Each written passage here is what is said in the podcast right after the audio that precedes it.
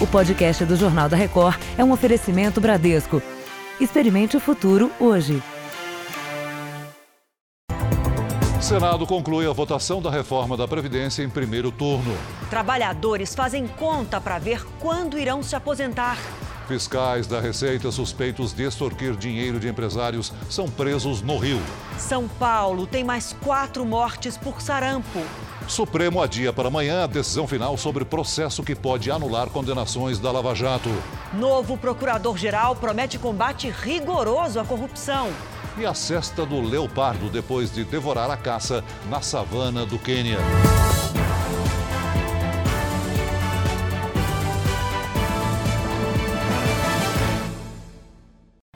Oferecimento Bradesco. Experimente o futuro hoje.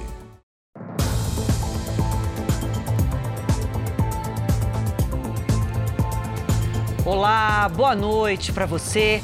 Três policiais militares suspeitos de participação num grupo de extermínio foram presos hoje em São Paulo. Segundo testemunhas, eles trabalhavam para uma facção criminosa. Policiais da Corregedoria da PM acompanharam os investigadores até a casa dos suspeitos. Foram presos o cabo Antônio Carlos Miranda, o soldado Renato Coutinho Campos e o sargento reformado Fábio Donizete Paula da Silva. A investigação começou há sete meses. Suspeitos de integrar um grupo de extermínio conhecido como Anjos da Noite, eles são apontados como autores de chacinas enquanto estavam de folga no trabalho.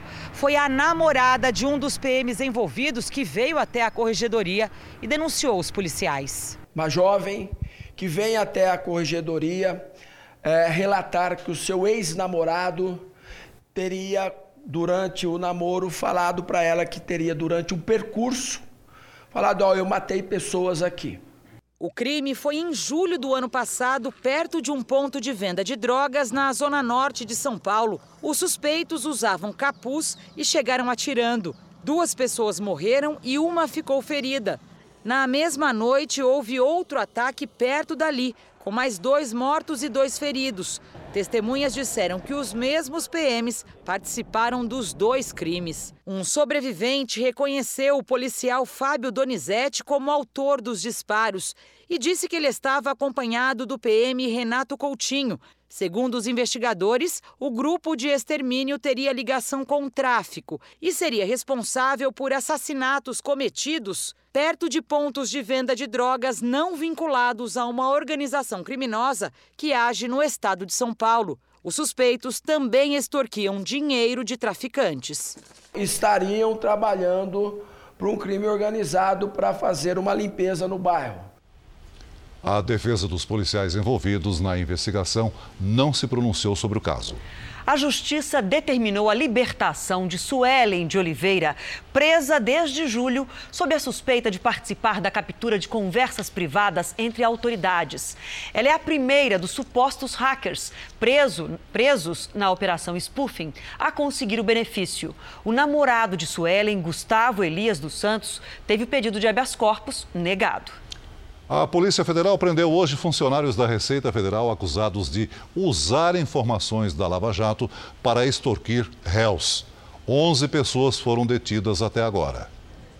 A função era cobrar impostos, mas os auditores da Receita Federal são suspeitos de também extorquir réus da Operação Lava Jato no Rio. Um colaborador da Justiça entregou esse vídeo como prova. Ele foi procurado por um auditor preso hoje que teria cobrado o equivalente a 3 milhões de reais em euros para que o réu deixasse de pagar o que devia à Receita.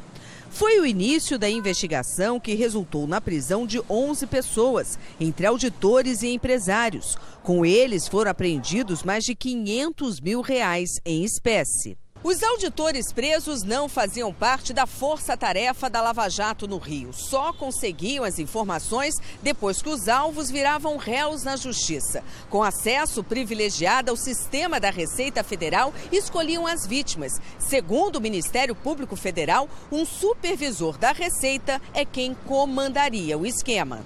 Marco Aurélio Canal teria usado o serviço de inteligência para indicar os réus e extorquir dinheiro. Um dos alvos do auditor foi a Federação das Empresas de Transportes de Passageiros do Rio, investigada em pelo menos duas operações. A FETransport teria pago 4 milhões de reais ao esquema. Mesmo depois de duas operações da Polícia Federal na sede da FETransport, o novo presidente, o senhor Narciso Gonçalves, que assumiu o conselho de administração daquela federação, continuou praticando ilícitos. Outro esquema descoberto durante as investigações envolvia Leônidas Quaresma, também servidor da Receita. Leônidas é suspeito de cobrar propina dos contribuintes para alterar declarações de imposto de renda. Ele pagava 5% como uma vantagem indevida para esse auditor fiscal Leônidas. O contribuinte não, não pagava nada para a Receita Federal. A Receita Federal informou que os servidores presos sofrerão processos administrativos. A FETransport disse que colabora com a Justiça e está à disposição das autoridades. Os demais citados não retornaram nosso contato. Mais quatro mortes por sarampo foram confirmadas hoje no estado de São Paulo, incluindo a de um bebê de 11 meses. Ao todo, já são nove vítimas este ano. O repórter Fábio Menegatti, ao vivo, tem outras informações. Boa noite, Fábio. Boa noite, Celso. Boa noite a todos. Essas mortes confirmadas hoje aconteceram na cidade de São Paulo, em Osasco e Francisco Morato, na região metropolitana, em Itanhaém, no litoral. Por causa desses novos casos, a campanha de vacinação vai ser intensificada. A meta é imunizar crianças entre seis meses e cinco anos que ainda não foram vacinadas. E essas doses podem ser encontradas de graça nos postos de saúde até o dia 25 deste mês. E no dia 19, um sábado, haverá um dia D para facilitar o acesso à imunização. O estado de São Paulo já registrou neste ano 6.387 casos da doença. De São Paulo, Fábio Menegatti. Obrigado, Fábio. Chegou ao fim o julgamento mais longo da história da capital do país. Depois de 10 dias, os jurados condenaram Adriana Vilela a 67 anos de prisão. Eles entenderam que Adriana mandou matar o pai, José Guilherme Vilela, ex-ministro do Tribunal Superior Eleitoral, a mãe Maria Vilela e a empregada da família Francisca Nascimento. Tinha que ser assim a pena definitiva de 67 anos e seis meses de reclusão mais 20 dias multa, calculado o valor de cada dia multa. Fixa o regime inicial fechado para o cumprimento da pena. Os três foram mortos no dia 28 de agosto de 2009, mas os corpos só foram encontrados dois dias depois. Os assassinos foram identificados como Leonardo Campos, Francisco Mairlon e Paulo Cardoso. Eles acabaram condenados a mais de 177 anos de prisão e apontaram a Adriana como a mandante. O motivo seriam desavenças familiares por dinheiro. Apesar da decisão dos jurados, Adriana Vilela não vai ser presa imediatamente, pois ainda tem direito a recurso. O advogado de defesa acredita na inocência de Adriana e disse que vai recorrer a todas as instâncias possíveis. Acho que foi a maior injustiça que eu vi em 40 anos de advocacia criminal. Acho que fizeram aqui hoje uma monstruosidade. Vamos ao Tribunal de Justiça para tentar reverter essa monstruosidade. A confiança de comerciantes aumentou 5% em setembro, depois de cinco quedas seguidas. Esse otimismo é motivado pela intenção de compra, identificada em entrevistas com 2.200 pessoas na cidade de São Paulo. É, essa pesquisa mostrou que o consumidor está mais disposto a gastar. Está tudo tinindo de novo na casa da Débora. A primeira coisa que eu comprei foi o sofá, aí depois eu comprei a máquina de lavar roupas, a TV, Junto eu comprei o notebook, a cafeteira e a impressora. E por último agora o micro-ondas e o jogo de quarto das minhas filhas. Depois de três anos economizando as diárias que ganha como babá, ela foi às compras. Em seis meses, renovou o que podia, a maior parte à vista e o resto à prestação. A estabilidade do marido no emprego foi fundamental para que eles pudessem comprar sem medo. Eu tenho que ter plena certeza de que eu vou pagar. Então eu, eu, faço, na verdade, mais pensando no salário fixo do meu esposo. Então a gente conta com o salário fixo dele, os meus que vão entrando, a gente vai cobrindo as outras despesas da casa. O consumidor está mais confiante para gastar. É o que mostra uma pesquisa da Federação do Comércio de São Paulo. O ICF, Índice de Consumo das Famílias, registrou em setembro a segunda alta consecutiva, quase 3%. E o aumento foi ainda maior comparando com o mesmo mês do ano passado. Significa que as pessoas estão mais seguras contra os três aspectos mais importantes para o orçamento familiar, que é a renda, a segurança quanto ao seu próprio emprego e o acesso a crédito. A combinação dessas três coisas, ela incide diretamente sobre a confiança que o consumidor tem de pegar crédito, fazer dívida a, a, a curto e médio prazo, enfim, comprar bens duráveis. O presidente Jair Bolsonaro deu posse ao novo procurador-geral da República, Augusto Aras. Bolsonaro sugeriu ao chefe do Ministério Público que o governo seja acionado antes da Justiça em casos de políticos com foro especial. A posse na sede do Ministério Público Federal reuniu representantes dos três poderes. O novo Procurador-Geral da República, Augusto Aras, elogiou a Lava Jato e admitiu a necessidade de correções no andamento da operação. Prometeu atuar pelo desenvolvimento econômico e pelas minorias. Trocou elogios com o presidente Jair Bolsonaro, que, em tom de brincadeira, afirmou que Aras foi um caso de amor à primeira vista. O procurador-geral lembrou que o Estado não está imune à fiscalização. A sensibilidade e a experiência política de Sua Excelência, senhor presidente, minhas senhoras e meus senhores, sugerem, na ordem de prioridade das ações do Ministério Público, o enfrentamento intransigente à corrupção. Não há poder do Estado que esteja imune à ação ministerial.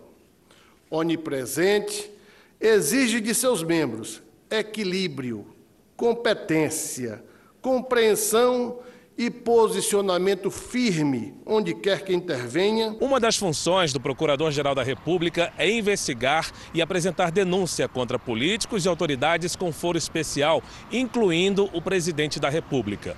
Bolsonaro sugeriu que, antes de acionar o governo, o Ministério Público converse com o Poder Executivo para corrigir eventuais erros e evitar ações na Justiça. O apelo que eu faço apenas a todos do MP é importante investigar, é importante fazer cumprir a lei, mas por muitas vezes, se nós estivermos num caminho não muito certo, que muitas vezes estamos fazendo aquilo bem intencionados, nos procurem para que possamos corrigir.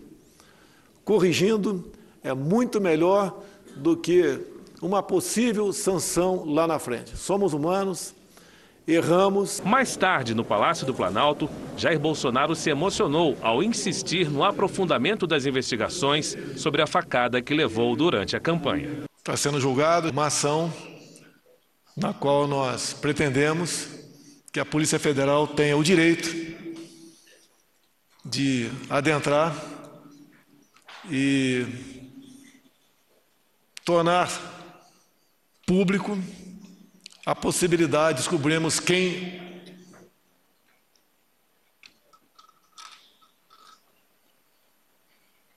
quem mandou me matar. Bom, sobre essa ação, o Tribunal Regional Federal da Primeira Região já formou maioria para passar ao Supremo a decisão de autorizar ou não a Polícia Federal a periciar o celular do advogado do homem que tentou matar Bolsonaro. O julgamento foi interrompido porque uma desembargadora pediu vista do processo. O Supremo Tribunal Federal anulou mais uma condenação da Operação Lava Jato.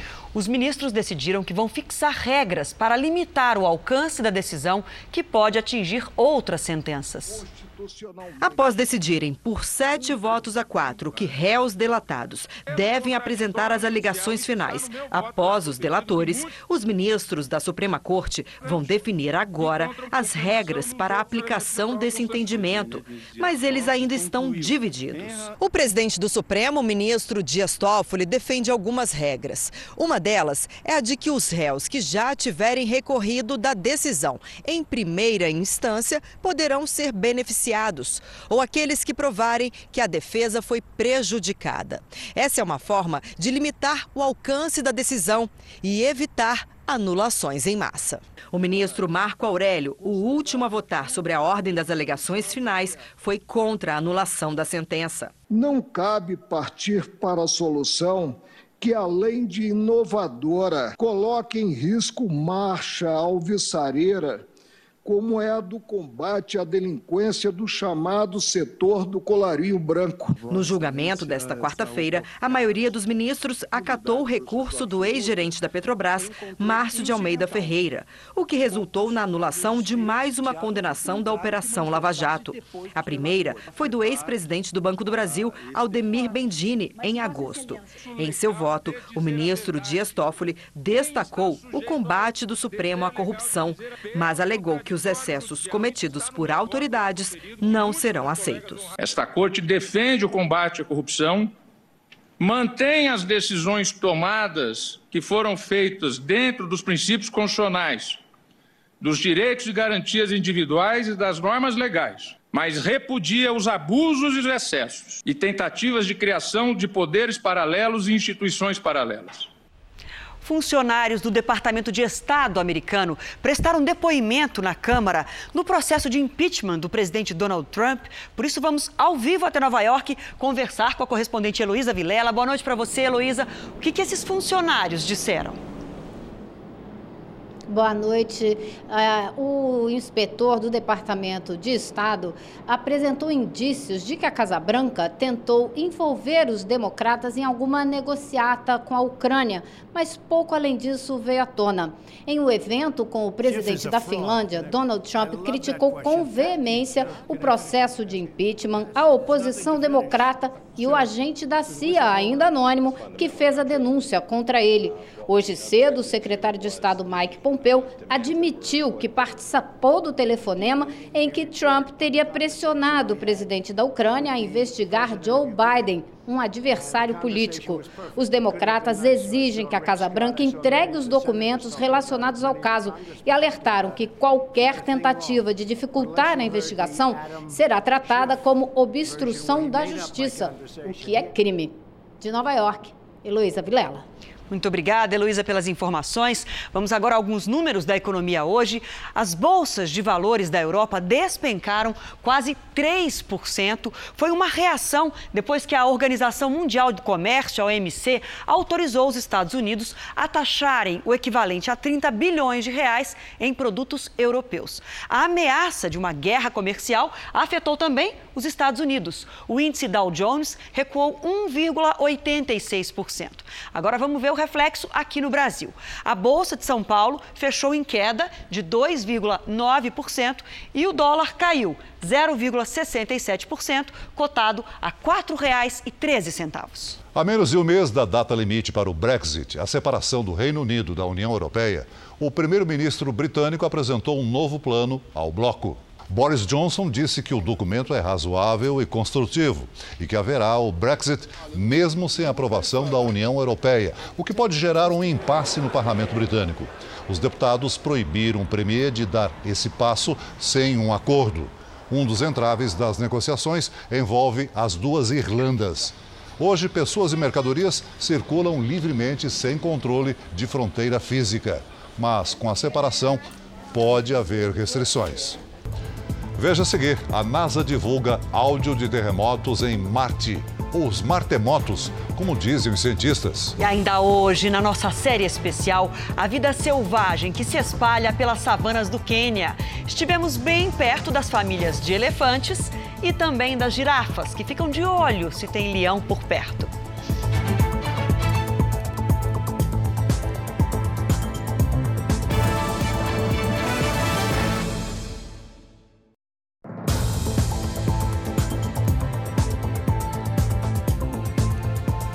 Em Curitiba, um ex-chefe da empreiteira Odebrecht prestou depoimento no processo da Lava Jato peruana.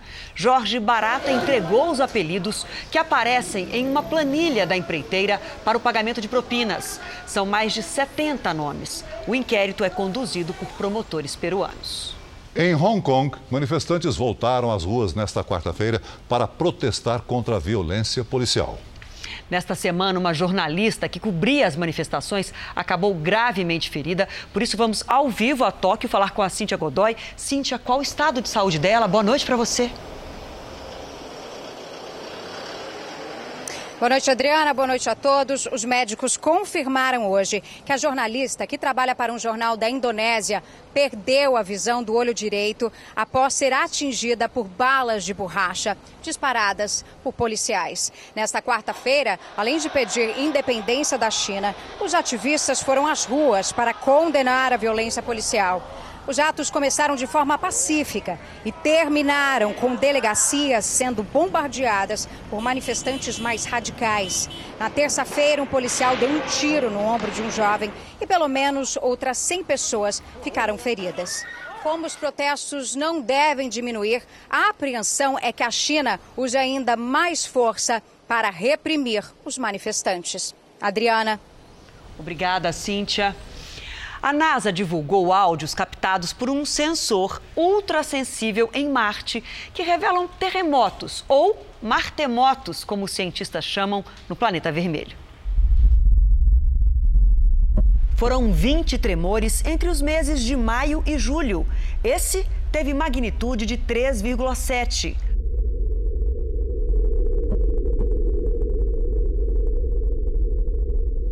Os abalos, chamados pelos cientistas de martemotos, não são captados pelo ouvido humano. E o registro só foi possível porque o detector usado pela NASA é extremamente sensível e o som foi processado e acelerado para se tornar perceptível. Vamos falar do tempo aqui no Brasil. Os temporais com granizo sempre impressionam, né? Nessa época do ano, a primavera. Lidiane, boa noite para você. Vamos começar explicando como é que essas bolas de gelo se formam? Vamos lá, Adriana. Boa noite para você, para todo mundo que nos acompanha. Olha só, o granizo se forma no alto das chamadas nuvens de tempestades. O ar quente e úmido sobe até 10 quilômetros, onde encontra a temperatura em torno de 60 graus negativos. A umidade então congela e forma o granizo. Dentro da nuvem, a circulação de ar mantém as pedrinhas em movimento. A cada volta, elas aumentam de tamanho até que caem quando ficam muito pesadas ou então são empurradas pelos ventos que encontram. Agora, amanhã teremos granizo, onde é que as chuvas serão mais intensas? Olha só, Adriana, amanhã os temporais com granizo atingem Santa Catarina e o Paraná. Chove também no centro-oeste, no norte e no litoral do Nordeste. Agora, entre São Paulo e o Nordeste, os destaques são o tempo seco e a baixa umidade do ar. Em São Paulo, hoje, por exemplo, chegou a menos de 20%. Em Porto Alegre, máxima de 23 graus. Em Goiânia, sol com 36 e em Aracaju, pancadas e 29 graus. Em Florianópolis, teremos amanhã previsão de temporais com 21 graus e em Cuiabá chove também e por lá faz 30. Tem BH aqui no mapa agora, é o Dilermando Lobo, quer saber quando é que vai parar de chover na capital mineira.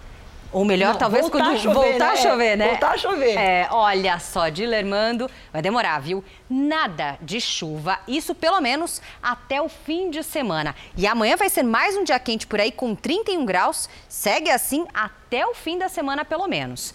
Em São Paulo, vamos ter uma ventania à tarde, que deve diminuir o calorão de 31 graus. Seguimos assim como BH, viu?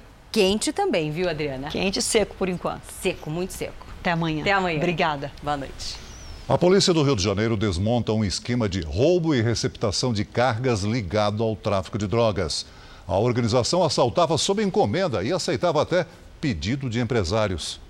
Esse foi um dos dez mandados de prisão cumpridos no combate ao roubo e receptação de cargas. A operação da Polícia Civil foi para reprimir duas quadrilhas que atuam no complexo do Chapadão, na zona norte do Rio. Anotações do tráfico de drogas revelam a participação de policiais no esquema criminoso. Em uma folha, 2 mil para o PM. Em outra, mais mil para o GAT, o Grupo de Ações Táticas da Polícia Militar. Um policial está entre os presos foi identificado como sendo o chefe de uma quadrilha que recebia a carga roubada. Ele recebia essa carga e comercializava ela. Foram descobertos roubos de carga que chegaram a 850 mil reais. Assaltos encomendados por empresários. Tu consegue 20 para mim? Pô, parceiro, eu consigo 20, só que só amanhã. Pelas investigações, as ordens partiam de Marcelo Piloto, narcotraficante que foi expulso do Paraguai e está em um presídio de segurança máxima. Ele é um dos chefes da maior facção criminosa do Rio, que domina o complexo do Chapadão. Veja a seguir: Senado aprova a reforma da Previdência em primeiro turno e trabalhadores fazem conta para a aposentadoria. E também a emoção de ver de muito perto um leopardo descansando no topo da árvore depois de uma boa refeição.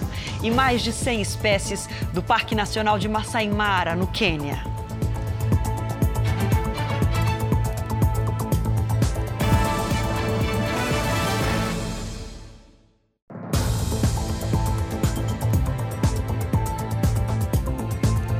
O Senado concluiu o primeiro turno da reforma da Previdência. A expectativa agora é para a votação do segundo turno na semana que vem.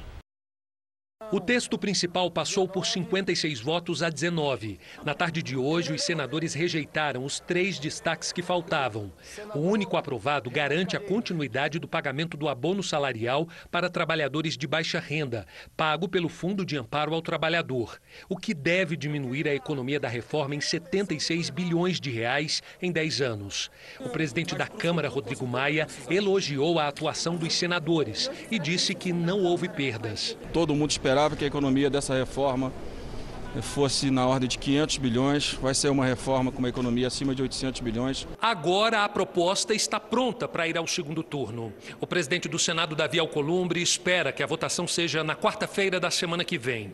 Mas a divisão de recursos do petróleo para estados e municípios, a chamada seção onerosa, pode dificultar os planos do governo. Alguns senadores defendem a edição de uma medida provisória, garantindo já como seria a distribuição do dinheiro. Eu vou procurar o governo amanhã, pessoalmente, o ministro Paulo Guedes, o ministro da Casa Civil que participou da reunião, para a gente tentar construir o um entendimento para que o governo possa se convencer que fará um gesto com a política, com o Congresso, com o Brasil. O ministro Paulo Guedes, que teria encontros com vários senadores hoje, cancelou as audiências. Para o líder do governo no Senado, é preciso que a distribuição dos recursos seja discutida antes da votação. Se tivermos com os os problemas, digamos assim, encaminhados e resolvidos, é possível até votar na próxima semana. Se não, eventualmente poderemos precisar de mais uma semana para poder ter a matéria deliberada em plenário. E com a reforma prestes a ser aprovada, muitos brasileiros já começaram a fazer os cálculos para saber quando vão se aposentar. Na farmácia, a preocupação hoje não era só com mais um dia de trabalho, era também com o futuro entender como vai ser a aposentadoria. Fica super confuso, é muita informação, né? Durante 14 anos haverá regras de transição, até que só seja possível se aposentar pela idade mínima, 65 anos para homens e 62 para mulheres, com no mínimo 20 anos de contribuição. Veja o caso da Helena. Com 54 anos e 24 de contribuição, em seis anos ela poderia se aposentar vai ter que trabalhar dois anos a mais. Na verdade, eu nunca nem pensei assim, tipo, ah, vou parar de trabalhar. Então, não me incomoda. Outro funcionário aqui da empresa, o Ricardo, é um exemplo de brasileiro que começou a trabalhar muito cedo, né, Ricardo? Muito cedo, aos 14 anos. Sempre com carteira assinada? Sempre com carteira assinada. Por tempo de contribuição, poderia se aposentar com? 53 anos de idade. Aí a gente calculou a situação do Ricardo pelas regras de transição e na regra mais favorável para ele, a aposentadoria passa para os 60 anos. 60 aí, anos de idade. Vamos trabalhar, né? Vamos pagar essa conta. O Gabriel já sabe que vai trabalhar bastante. Só vai poder se aposentar por idade, aos 65, e se tiver contribuído por 20 anos. Eu tenho 24 anos, eu tenho somente 3 anos de contribuição. Então, se eu for fazer o cálculo, eu, mesmo por idade, eu ainda vou demorar um bom tempo para conseguir me aposentar. Para esse economista, a redução com os gastos da Previdência vai equilibrar as contas do governo. Sobra dinheiro para investimento em estradas, em infraestrutura, em saúde, em educação, itens que às vezes não podiam ser realizados, dispendidos, porque nós tínhamos que continuar pagando uma conta elevada que crescia todo ano de benefícios previdenciários. O Ricardo agora se prepara para trabalhar sete anos a mais. Não vai ser fácil, mas a gente, quem começou a trabalhar cedo, é, e tem no sangue o espírito de batalha, vai, vai à luta. Quer saber quando você vai se aposentar? No r7.com você encontra a resposta. Um aluno do primeiro ano do ensino médio atacou com uma faca uma estudante do segundo ano numa escola da região metropolitana de São Paulo. A imagem mostra um rapaz de 15 anos correndo pelos corredores às 4h15 da tarde. Minutos antes, uma aluna de 17 anos havia sido esfaqueada no colégio de classe alta em São Bernardo do Campo. Na hora da saída, os pais chegavam assustados para buscar os filhos. Fiquei preocupado, mas a minha filha me ligou falando que ela estava perto da colega. Ela estava passando perto, ela chegou a ver. A gente não espera por isso, né? A polícia ainda não confirmou o que motivou o ataque. Segundo o delegado do caso, os estudantes são do ensino médio, mas não se conheciam. Já colegas da vítima disseram que houve um desentendimento entre eles. Tinha boatos de que ele fez isso porque levou um fora. O agressor se escondeu no banheiro feminino com uma faca de cozinha nas mãos. Quando a jovem entrou, ele a golpeou no pescoço. Depois de atacar a menina, o adolescente passou no banheiro, lavou as mãos e saiu da escola. A polícia levantou as imagens das câmeras de segurança e identificou o estudante. Nós fomos até a casa do, do, do rapaz, um menino de 15 anos, de 15 anos, e já foi, foi conduzido à delegacia. Ele confessou que ele que esfaqueou a menina. A garota foi socorrida por um professor e levada para esse hospital. Ela não corre risco de morrer já que o corte foi superficial. O adolescente foi apreendido e uma psicóloga acompanhou o depoimento do menor. A direção do colégio informou que a agressão foi um evento isolado e que a polícia vai esclarecer o caso. Disse ainda que presta assistência às famílias envolvidas. Os pais dos alunos não foram localizados. O depoimento do adolescente terminou há pouco e ele foi encaminhado a uma delegacia de menores. Dois homens morreram soterrados enquanto trabalhavam numa obra no Rio de Janeiro. Nós vamos ao vivo até o local. Quem está lá é o repórter Pedro Paulo Filho. Boa noite, Pedro Paulo. Como aconteceu esse acidente, hein? Boa noite, Celso. Boa noite a todos. De acordo com a Fundação Rio Águas da Prefeitura, houve um escorregamento de terra sobre dois operários. Os bombeiros já descartaram novas vítimas. De acordo com funcionários, cerca de 10 pessoas trabalhavam no local no momento do acidente. Uma retroescavadeira que era usada na obra chegou a cair na cratera que se abriu. A polícia já identificou os dois mortos, são Renato Santos Carvalho e Douglas Pedretti Gouveia. A Fundação Rio Águas informou que havia escoramento no local e que os trabalhadores estavam usando equipamentos de proteção individual. A Fundação informou ainda que já acionou o consórcio DPG Santa Cruz, que estava fazendo a obra para esclarecer o que aconteceu. Do Rio de Janeiro, Pedro Paulo Filho. Obrigado, Pedro Paulo. Um estudo da Fundação Oswaldo Cruz relaciona o aumento das queimadas na Amazônia Legal com o crescimento de internações de crianças em 100 municípios.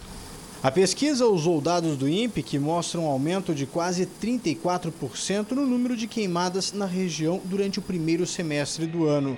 Por causa da fumaça, Rondônia, Maranhão, Mato Grosso e Pará tiveram a qualidade do ar classificada como péssima, o que está diretamente ligado com o prejuízo à saúde. As crianças ficam ruins para respirar, o ar fica simplesmente é, poluído, intragável. Segundo a Fiocruz, foram mais de 30.500 internações por problemas respiratórios, o dobro comparado com o mesmo período do ano passado. As maiores vítimas foram crianças menores de 10 anos de idade. Ainda segundo o estudo, o gasto extra nesses tratamentos já passa de um milhão e meio de reais. A pesquisa aponta ainda crescimento nas taxas de morte infantil. Roraima registrou os maiores índices. Foram 40% mais casos este ano do que no ano passado, quando o número de queimadas foi menor.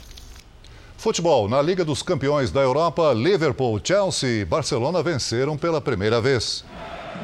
O Barcelona, no começo do jogo, levou um susto com o gol do argentino Lautaro Martinez. 1 a 0 para a Inter de Milão. O empate veio com um golaço de Luiz Soares. O uruguaio também fez o gol da virada depois de uma jogada individual de Lionel Messi, que deixou quatro adversários para trás. Final: Barcelona 2, Inter 1.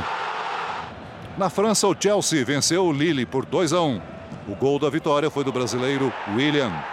O atual campeão da liga, o Liverpool, abriu 3 a 0 contra o Salzburg. O time da Áustria reagiu e chegou ao empate em 3 a 3. O atacante egípcio Salah, que já tinha feito um gol, marcou mais um e definiu a vitória do Liverpool por 4 a 3. Agora, Campeonato Brasileiro, foram dois jogos hoje adiados da 21ª rodada. O Vasco venceu o Atlético Mineiro e o Corinthians ganhou da Chapecoense. No segundo tempo, escanteio da direita e o lateral Danilo Avelar de cabeça fez Corinthians 1 a 0.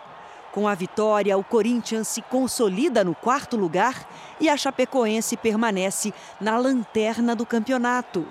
Em Belo Horizonte, o Atlético Mineiro marcou primeiro com Otero. Rossi, batendo pênalti, empatou para o Vasco, 1 a 1. O time carioca virou nos acréscimos com o gol de Marcos Júnior. Final, Vasco, que se afastou de vez da zona do rebaixamento 2, Atlético Mineiro 1. Agora a nossa série especial. O maior tesouro do Quênia vive solto nas savanas. A vida selvagem atrai gente de todo canto do mundo.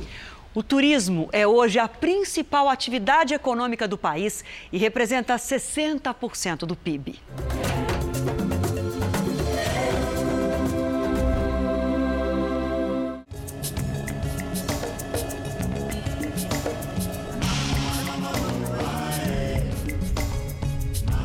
Coração da África Oriental, um santuário de vida selvagem.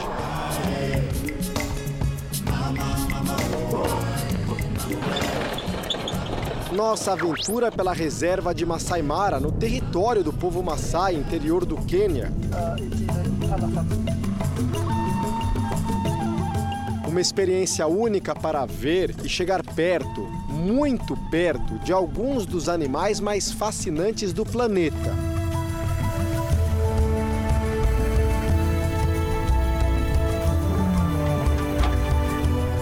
Para percorrer a savana só a bordo de carros adaptados para esse tipo de safari, Turistas do mundo inteiro chegam para explorar os 1.500 quilômetros quadrados da reserva. As cidades crescem e os animais se afastam para o interior da selva. Aqui no parque eles estão seguros porque são protegidos pelo governo. Todo o turismo aqui é controlado, diz Anthony, o nosso guia.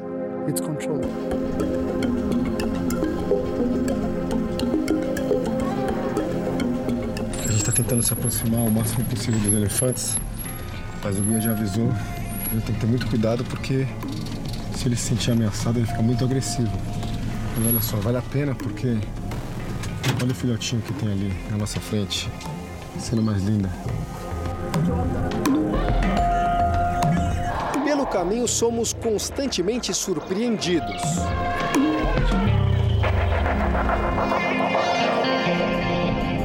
Nenhum outro animal é tão numeroso em Masai Mara quanto o gnu. São mais de 1 milhão e 300 mil espalhados pelos campos, sempre em grupos enormes. Eles migram da Tanzânia para o Quênia em busca de melhor pasto e são as presas preferidas dos leões. É fácil encontrar por aqui carcaças de gnus recém-devorados. É a lei da selva. Abutres também estão sempre por perto, à espera de sobras. Na árvore, um pedaço de carne de gnu. É o que restou do almoço desse leopardo que agora, já de barriga cheia, descansa tranquilamente no alto da árvore vizinha. Por ser um bicho solitário, o leopardo vive afastado de outros predadores. Esse aí, vaidoso, acorda apenas para se exibir para a câmera.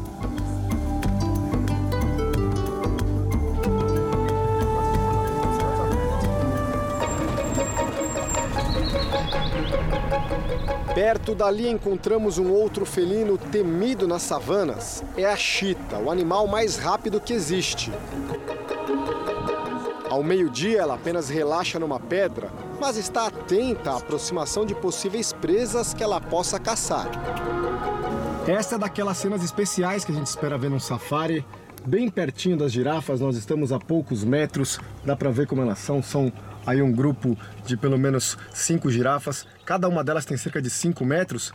Por terem essa altura, elas conseguem avistar quando os leões se aproximam e por isso elas conseguem fugir. E na verdade, os leões dificilmente vão procurar confusão com as girafas. Afinal, elas podem reagir com patadas violentas.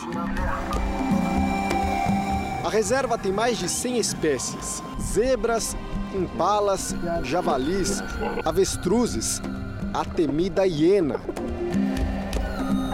Todos os bichos se espalham pela vasta planície. Nas águas do rio Mara, os hipopótamos reinam. Há também mais de 500 espécies de aves. E ainda lagartos que só existem nessa região do mundo. Esse lagarto normalmente ele tem a cor verde, mas no calor ele fica avermelhado assim. Isso é para chamar atenção e para atrair as fêmeas. Quando o sol começa a baixar, os animais se movimentam para áreas protegidas. Essa família nunca dorme em áreas abertas. A mãe e os filhotes de 7 e 5 anos transformam o fim de tarde num momento mágico. Agora já começa a escurecer bastante, já 7 horas da noite. Olha que impressionante, a gente encontrou uma árvore com dezenas de babuínos buscando refúgio. Eles vão ali no topo da árvore mesmo para dormir, para se protegerem durante a noite do ataque de outros animais. Nossa equipe também se prepara para o descanso depois do primeiro dia de safari. Mesmo aqui no meio da savana, existe uma boa estrutura de hospedagem no Quênia, até porque o turismo movimenta boa parte da economia do país. Então, vou mostrar para vocês como é que é um chalé aqui na região do safari. É aqui que eu vou passar a noite. Claro, essa hospedagem ela é toda cercada para evitar a entrada de animais, até porque ninguém quer acordar no meio da noite com um leão na porta do chalé. Mas você deve estar se perguntando, afinal, onde estão os leões dessa reserva? É o que a gente vai mostrar amanhã. A rotina do rei da selva. O macho que descansa, a fêmea que cuida dos filhotes. E o momento do ataque, raramente registrado tão perto de pessoas.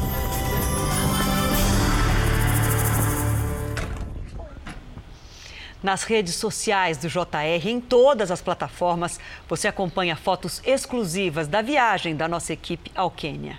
No o Jornal da Record termina aqui. Você pode assistir a edição de hoje na íntegra no Play Plus. E à meia-noite e meia tem mais uma edição do Jornal da Record com Sérgio Aguiar. Fique agora com a Fazenda, com Marcos Mion. A gente volta a se encontrar amanhã aqui no JR. Até lá. Boa noite, até amanhã.